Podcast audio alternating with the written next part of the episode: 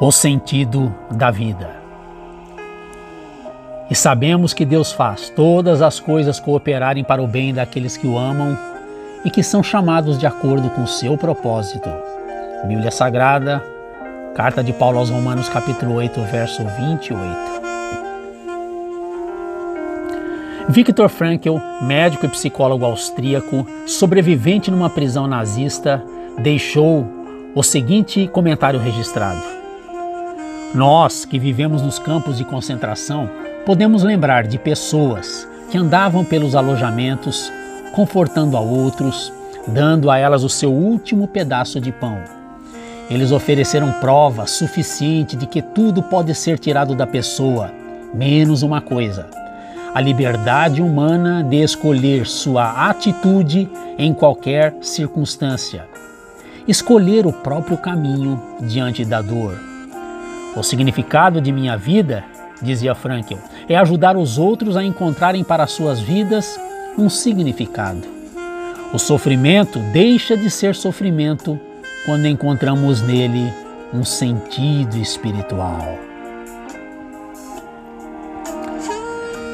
Permita-me sugerir que os males que surgem em nossas vidas podem não conter nenhum significado especial não acontecem por nenhuma boa razão que nos faça aceitá-los de boa vontade. Mas Deus pode dar a eles um sentido, porque Ele tem poder de redimir essas tragédias da falta de sentido, impondo a elas uma razão, fazer com que elas cooperem para algum tipo de bem. É algo que Deus é especialista em fazer. A questão então que devemos propor não é por que isto me aconteceu, que fiz eu para merecer isto? Esta é uma questão irrespondível, sem graça até. Uma pergunta mais interessante seria: agora que isto me ocorreu, o que vou fazer? Mais interessante que saber de onde vem a dor seria nos questionarmos para onde ela nos conduz e para onde ela quer nos levar. O sentido de sua vida não pode ser criado, inventado ou conseguido pelos próprios esforços. O apóstolo Paulo deixou uma frase marcante em sua carta aos Filipenses, no capítulo 1, verso 21.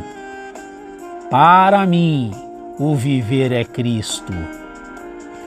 Busque junto ao seu Senhor e Salvador o sentido para a sua dor e muito mais, o sentido para a sua vida.